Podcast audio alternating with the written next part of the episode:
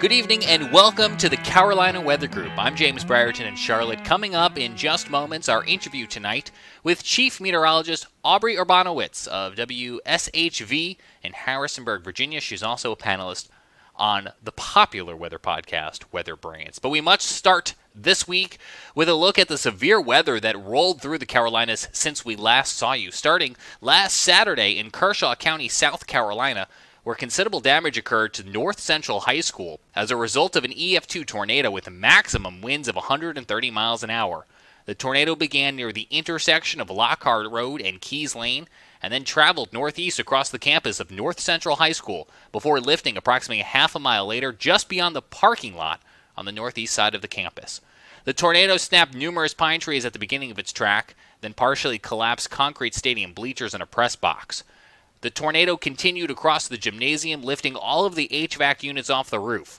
The tornado then lifted most of the roof off the main office and an older auditorium, and then collapsed the exterior wall along the portion of the west side of the building. The tornado then moved into the parking lot on the north side, where it moved four school buses and resulted in broken windows and other damage to some 25 to 30 parked school buses. The tornado then destroyed a small building just beyond the parking lot before lifting. Strong inflow into the tornado caused numerous pine trees to snap just south of the baseball field, where it also collapsed two large light stands and lifted a shipping container about 50 yards. All in all, the tornado's path about half a mile long with a path width of about 150 yards. Saturday night also saw numerous trees down across the region, but the next significant damage occurred with severe weather on Wednesday. This one in Horry County, South Carolina, at Loris High School, where a tornado developed near the football field and tracked near the visitor side bleachers and tree line. A mobile trailer was slipped over and a few pine trees were snapped. The tornado continued to the east northeast across the main parking lot, where it tossed several cars and blew out the windows of dozens of others. A few tree limbs were broken as the tornado exited across Loris Lyons Road.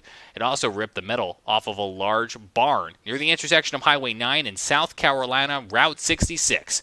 About half a dozen pine trees were snapped as the tornado crossed Campbell Drive. It dissipated as it entered the forest just north of the cell tower at the end of Campbell Drive. Just like the first report, we're happy to report here no one was injured. The third school to be damaged this week by severe weather is in Sampson County, North Carolina, also occurring on Monday, where a survey team from the National Weather Service in Raleigh concluded that damage occurring at Union Intermediate School was the result of not a tornado, but a wet microburst. Damage in the form of snapped and uproot trees to the west of the school structure, along with the more significant roof uplift and partial outer wall collapse of the school's gymnasium, occurred in a clear fan like fashion. This, along with the radar data, confirms the event occurred due to straight line winds. So, again, two lines of severe weather rolling through the Carolinas this week, causing numerous issues across the region, countless trees down, flooded roadways, and power outages. But these three events really standing out because of their significance and because of where they occurred. No injuries in uh, Horry County, no injuries in Kershaw County. Three people did suffer minor injuries in the Sampson County wet microburst. You can stay subscribed to all the latest weather news throughout the week by following the Carolina Weather Group on our social platforms and our podcast on Spotify or wherever you listen to podcasts. More of our conversation when the Carolina Weather Group returns after this short break. All right, let's throw things over now to Scotty Powell to bring in this week's guest and kick off another episode of the Carolina Weather Group. Scotty? Hello, everyone. Welcome to the Carolina Weather Group, show number 304. We all hope you've had a great start to the new year. Tonight, we have on with us Aubrey Aubrey Urbanowicz. Uh, she is the chief meteorologist at WHSV in Harrisonburg, Virginia. And so uh, you may uh, know Aubrey if you listen to a lot of weather podcasts. Aubrey is a panelist on the Weather Brains, and we're going to definitely dig into that. Uh, but tonight we're just going to get to know Aubrey and uh, what got her hooked. She's got an interesting story about joining the meteorology field. So uh, we appreciate you watching tonight. If you have any comments, just uh, send them to us on our Twitter page at Carolina WX Group, or you can uh, comment on the uh, stream that's going on right now. So, Aubrey, welcome to the show. Thanks so much for having me, guys. I appreciate it. It's nice to, you know, kind of cross podcast. That's right. That's right. You know, normally we do that uh, National Weather Podcast month, mm-hmm. but we're doing it a couple months early. So, Aubrey, uh, we was kind of little a little bit talking about your uh, your foray into meteorology. You, you didn't start off uh, your college uh, path didn't really take you into broadcast meteorology. You actually started um, with a restaurant chain. So tell us about that. That little interesting story that kind of got you into weather. So I had zero aspiration to be on television. I was you know when i kind of went through high school and and started college i really wasn't sure what I wanted to do. So I had a great job at Chili's restaurant. I kind of worked my way up and I started to become a corporate trainer.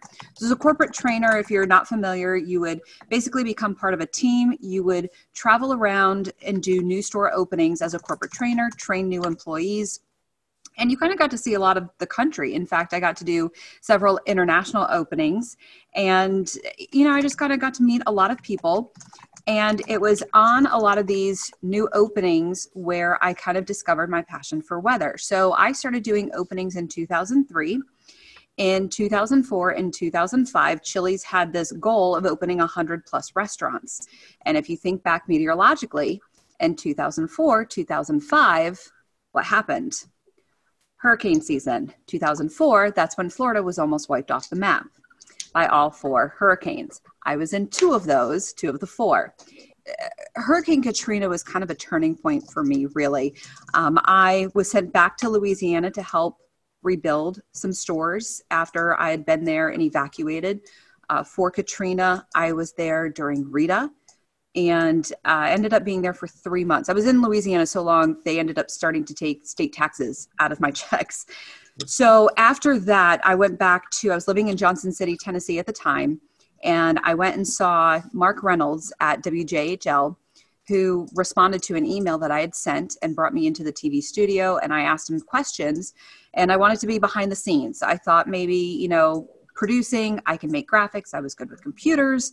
And he said, There's no jobs in that. You need to be in front of the camera. And I said, Oh, that's that's not me. I'm not that's not what I want to do. And he said, You can do it.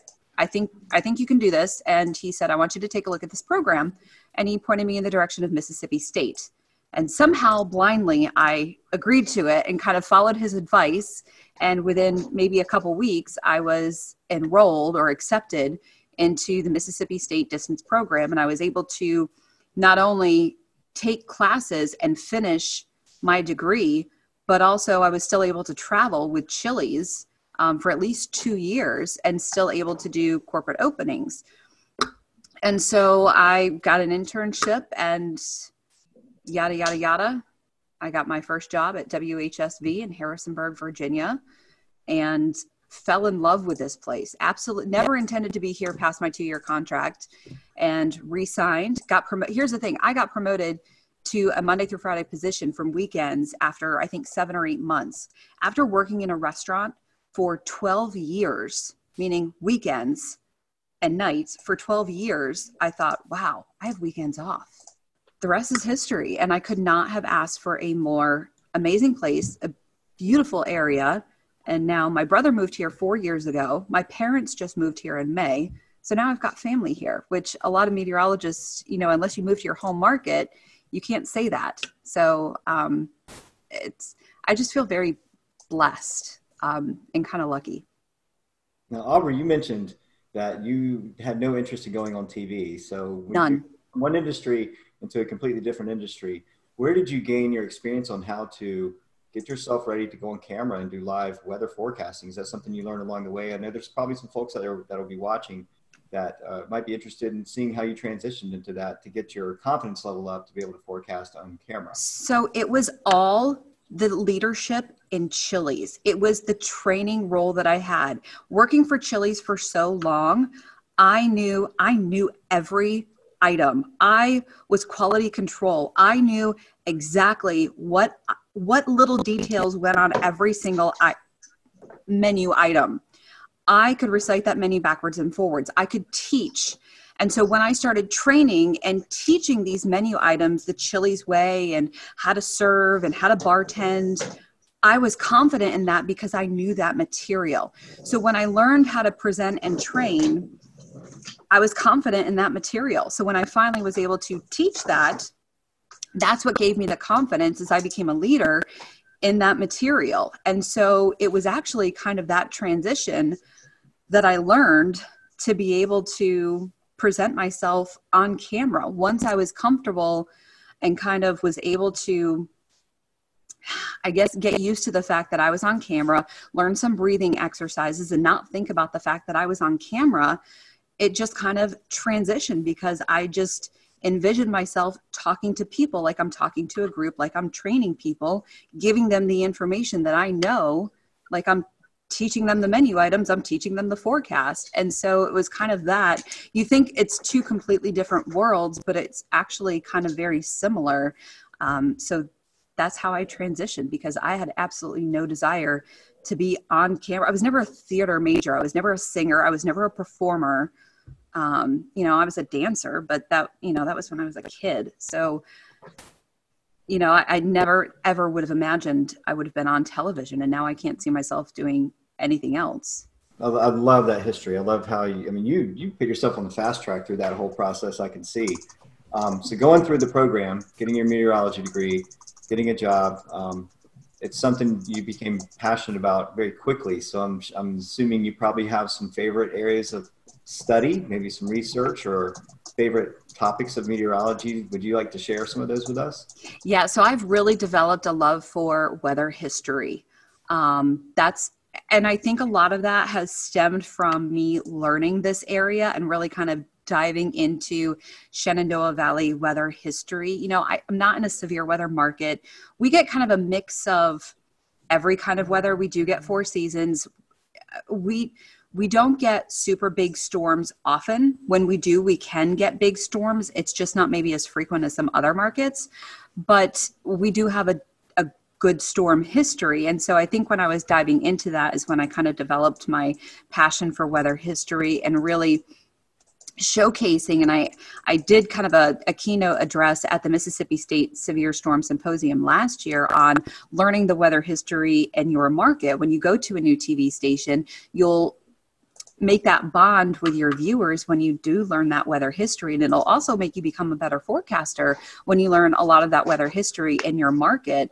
And i think it was kind of during that process that i really developed that. And now you know hurricanes are how i got into meteorology. So that i always have a soft spot for that but i haven't really had much of an opportunity to forecast them. So i think i'm turning more into a severe weather nerd and i'm really loving the structure of thunderstorms more and more so um, i'm hoping to storm chase this spring that that's my goal you know as as I've become chief, you know, you're stuck in the studio more and more. So you don't get an opportunity to see the sky as much, even though we all love to watch the sky. So, um, so I think I'm I'm gonna try and do that, but also try to you know watch the sky more and more. So yeah, thunderstorms are definitely definitely the sweet spot. Well, you sure get your your fair share in the Shenandoah Valley area. The Mid Atlantic's a pretty volatile area of the country where fronts sweep through and crisscross and uh, meander and, and, cause all kinds of interesting weather up that way. How do, what is cold air damming and, and how does it occur and, and how long does it last? So the cold air damming is is kind of a special feature that happens in between the mountains. You can get kind of a stronger event, which can go um, all the way down from the Mid Atlantic, all the way down the mountains into into Georgia and the Carolinas. You can get kind of a weaker event that maybe will affect part of part of Virginia um, part of northern Virginia, and then you kind of end up with a really big temperature gradient in between a couple of areas. Um, and a lot of that comes from high pressure. Some of that comes from coastal storms. So you have high pressure that moves over New England. Sometimes it moves over Pennsylvania. And due to that position of the high, when you have that clockwise flow, that brings in not only the cooler air from the north, but also the cooler maritime air, that cooler moist air, from the Atlantic. And that cooler air, cooler air is uh, more dense, so it sinks in between the mountains. It can be intensified when you have an area of low pressure that moves along the coast. When you have that counterclockwise circulation, especially moving up the Carolinas, sometimes you can get some of your um, big icing events that way. You can also get some of your big snow events that way, depending on how deep that cold air is. So sometimes when you have maybe a weaker event, you can get a pretty decent temperature gradient. In fact, the February tornado event a couple years ago in Virginia, that was a cold air damming situation, a wet, or what we call a wedge event, where the Roanoke Valley was in the 70s. That wedge started to lift northward. Staunton, Virginia, which is in my viewing area, it's the southern part of my viewing area, started to erode out of that wedge. And temperatures started to get into the upper 60s, where Harrisonburg, just 30 miles away, was stuck at 46 degrees. Um, you can have, let's see, even just last week, we had a wedging event where temperatures were, I think, a 30 degree spread within about an hour drive. So, you know, some of the, you can have a partly cloudy wedge, you can have a sunny wedge. Um, most times you have low clouds, stratiform clouds, um, a lot of drizzle. Um, and then, of course, in the wintertime, you have to watch for your precipitation because you can get a lot of icing events. But uh, temperatures are very interesting when you're forecasting the wedge. You know, I've learned that whatever you forecast, you know, drop it another 10, 15 degrees. hey, Aubrey, Aubrey, yeah. I was wondering, Ben, your newest meteorologist back there, have you prepared him for the wedge? I mean, is he does he know what he's getting himself into?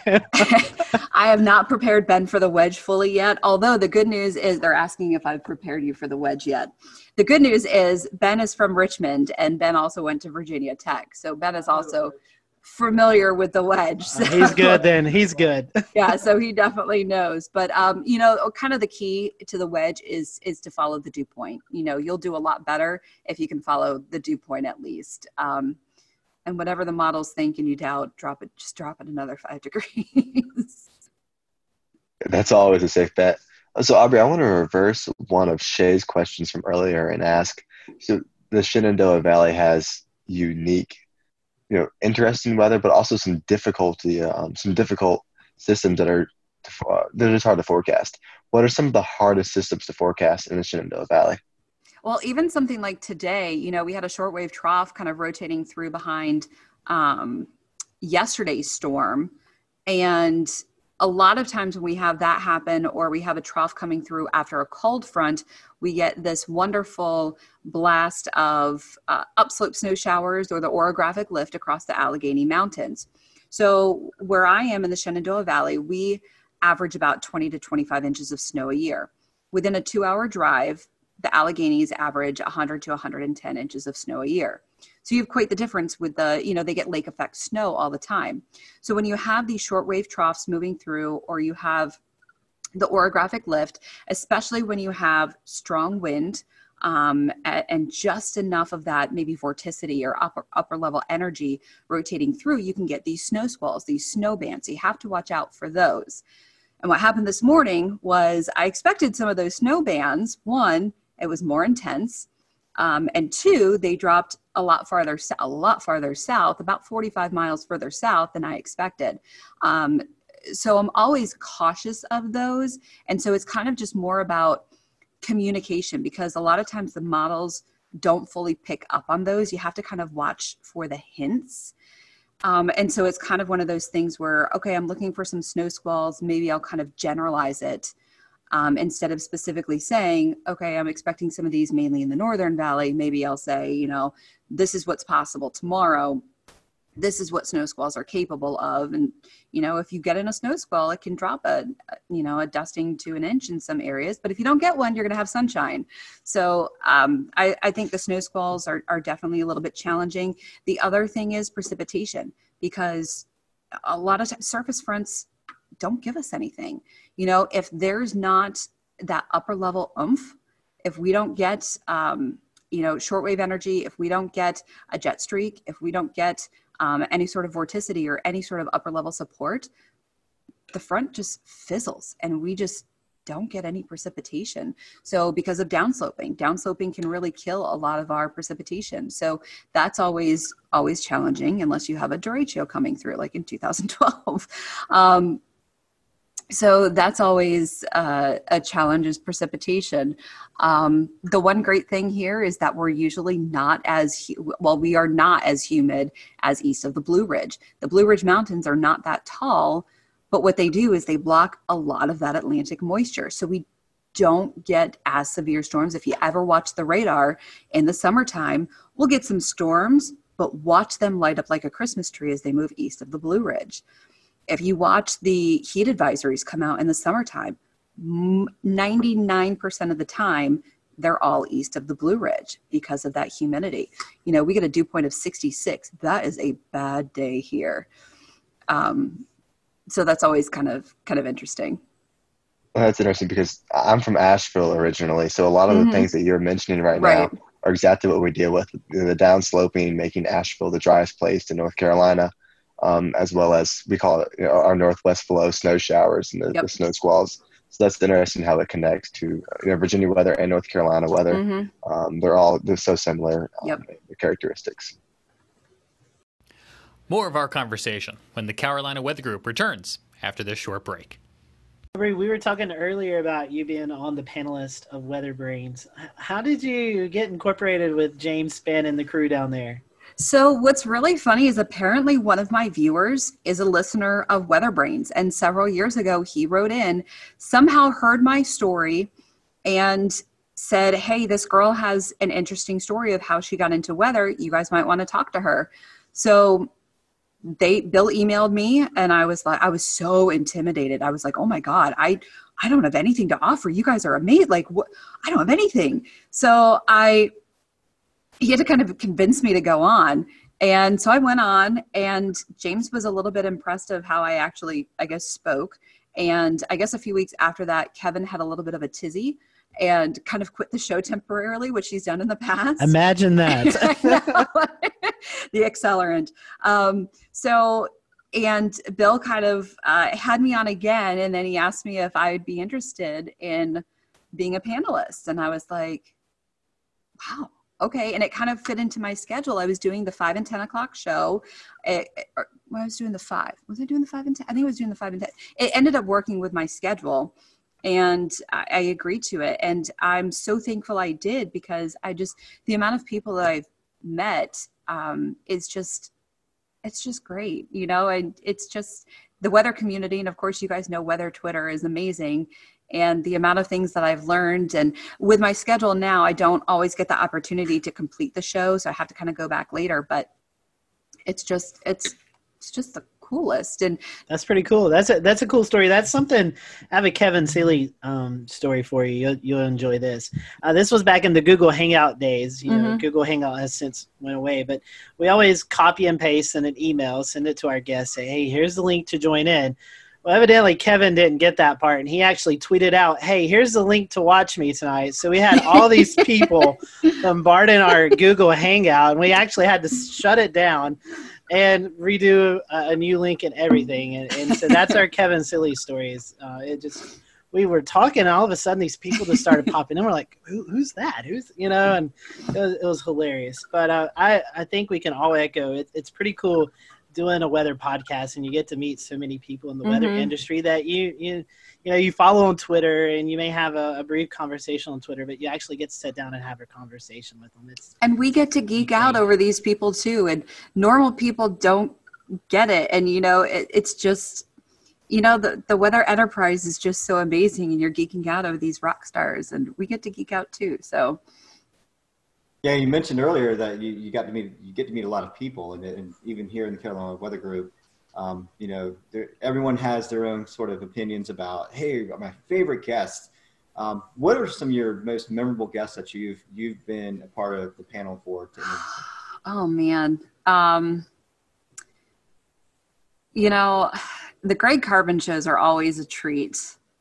Um, those are always good. Um, Mike Bettes came on and talked to us about his um, chase situation that that happened in uh was that 2013 I think it was either 13 or 14 yeah yeah the, the when they rolled Reno. over yeah. yeah. it was El Reno um, and that was a pretty that was a pretty powerful um, show. Um, that was, you know, hearing hearing his story. Um, that was always a powerful one. Um, let's see. You don't have to go into details. You don't say anything. Were you on show 404?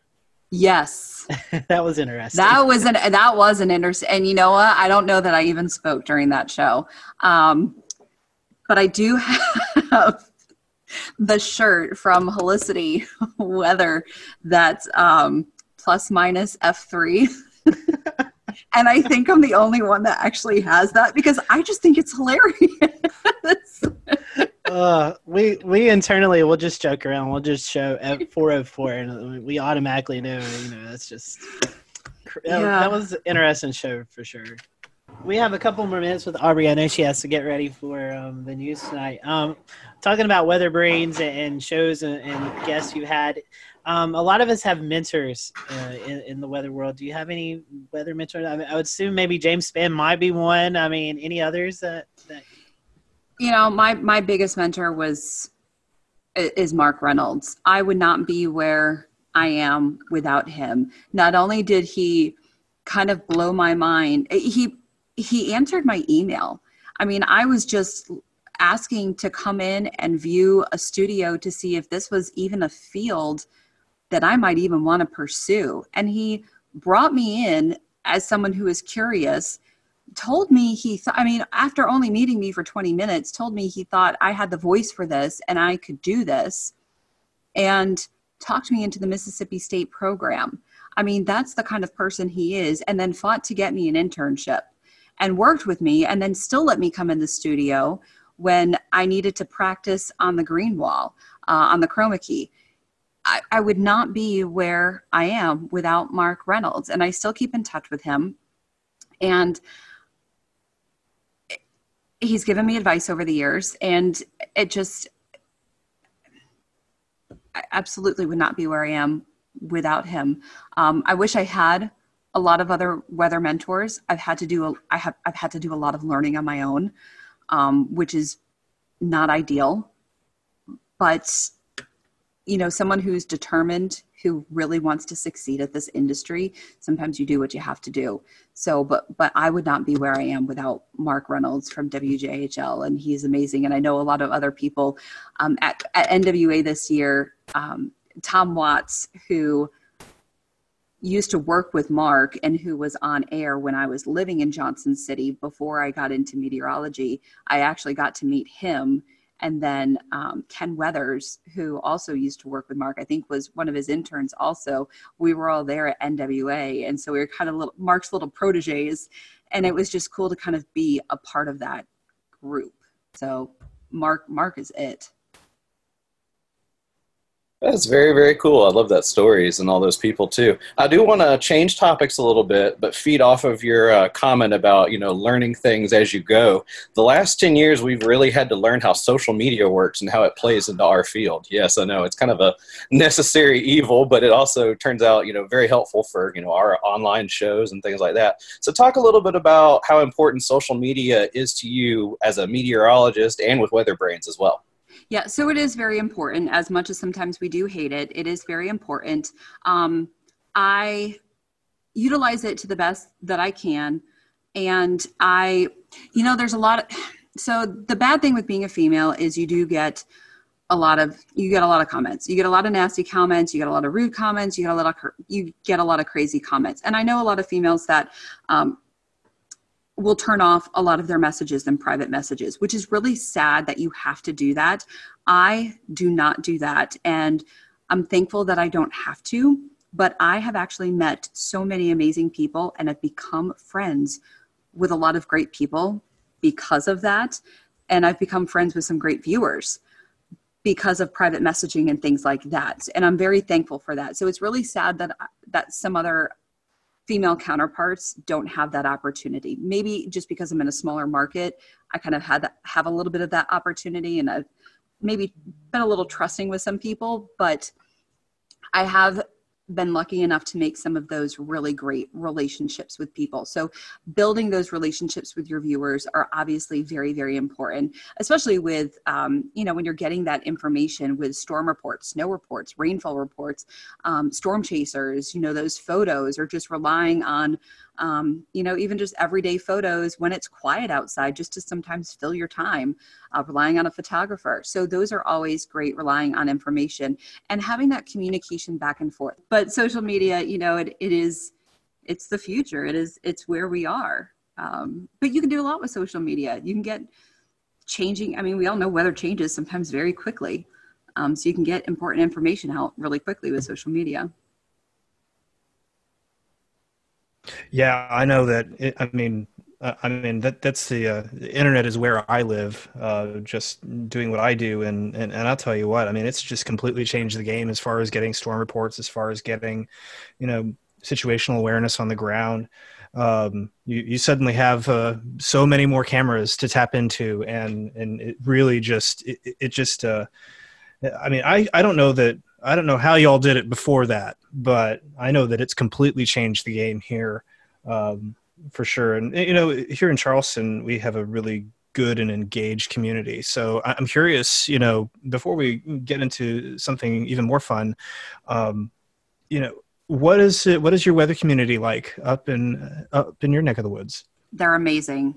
I would not be here still on TV where I am without this community. And I constantly mm-hmm. say that this community is why I stay here. This is why mm-hmm. not only I stay here, but why I've brought my family here because this community is still amazing. You know, some of the things that I see and hear in the female group on Facebook is sometimes horrifying. And I don't know if I could do this job if I heard stuff like that on a daily or weekly basis. I, you know, we all get criticism. We all get stuff like that. We all get pushback, but I don't get a lot of it. And I'm mm-hmm. very grateful that the community responds well to me. So I'm very grateful for the community and how wonderful people are here. So they're amazing and they've welcomed my family. I mean, Urbanowicz, you can't slide into a community in Virginia with a name like Urbanowicz and hide under the radar. I mean, they know exactly who my brother is, they know exactly who my parents are, and everyone, I mean, my parents all the time, you know, people talk, once they hear their last name, people talk to them and they get such, you know, they get feedback but people are just so nice to them. So the community here is incredible, and it's one of the reasons I've stayed. That's wonderful. That's wonderful. Well, Aubrey, we've we've certainly enjoyed getting uh, to know you tonight, and we appreciate you um, donating some time to us. If our folks uh, want to watch uh, you, uh, social media we were just talking about, uh, if they want to follow you on social media, how can they do that? So on Twitter, I'm very active on Twitter. So it's at WHSV Aubs, A-U-B-S. Aubs is kind of my little nickname. And then on Facebook, uh, just search for meteorologist Aubrey. I tell people you don't have to spell the last name if you just search for meteorologist Aubrey. And then um, on Instagram, I am, let me get my Instagram out because I think, um, yes, WXAUBS, WXAUBS on Instagram, or as I call it, the gram. the gram. Uh, yeah, Evan runs our gram uh, that's that's his his title. So yeah, I should be better at it. it's a lot. It's a lot of pictures of my dog. well, Aubrey, uh, thank you so much, and we uh, we hope that I know you guys haven't had a lot of winter either, so we hope you get some winter up your way uh, sometimes in the in the coming weeks. But we appreciate you spending some time with us and tell everybody at the Brains, Weather Brains, that we said hello, and uh, we look forward to uh, hopefully working with you guys during the National Weather Podcast Month later on this year. Of course. Thanks for having me on, guys. Appreciate it. Always good to see you.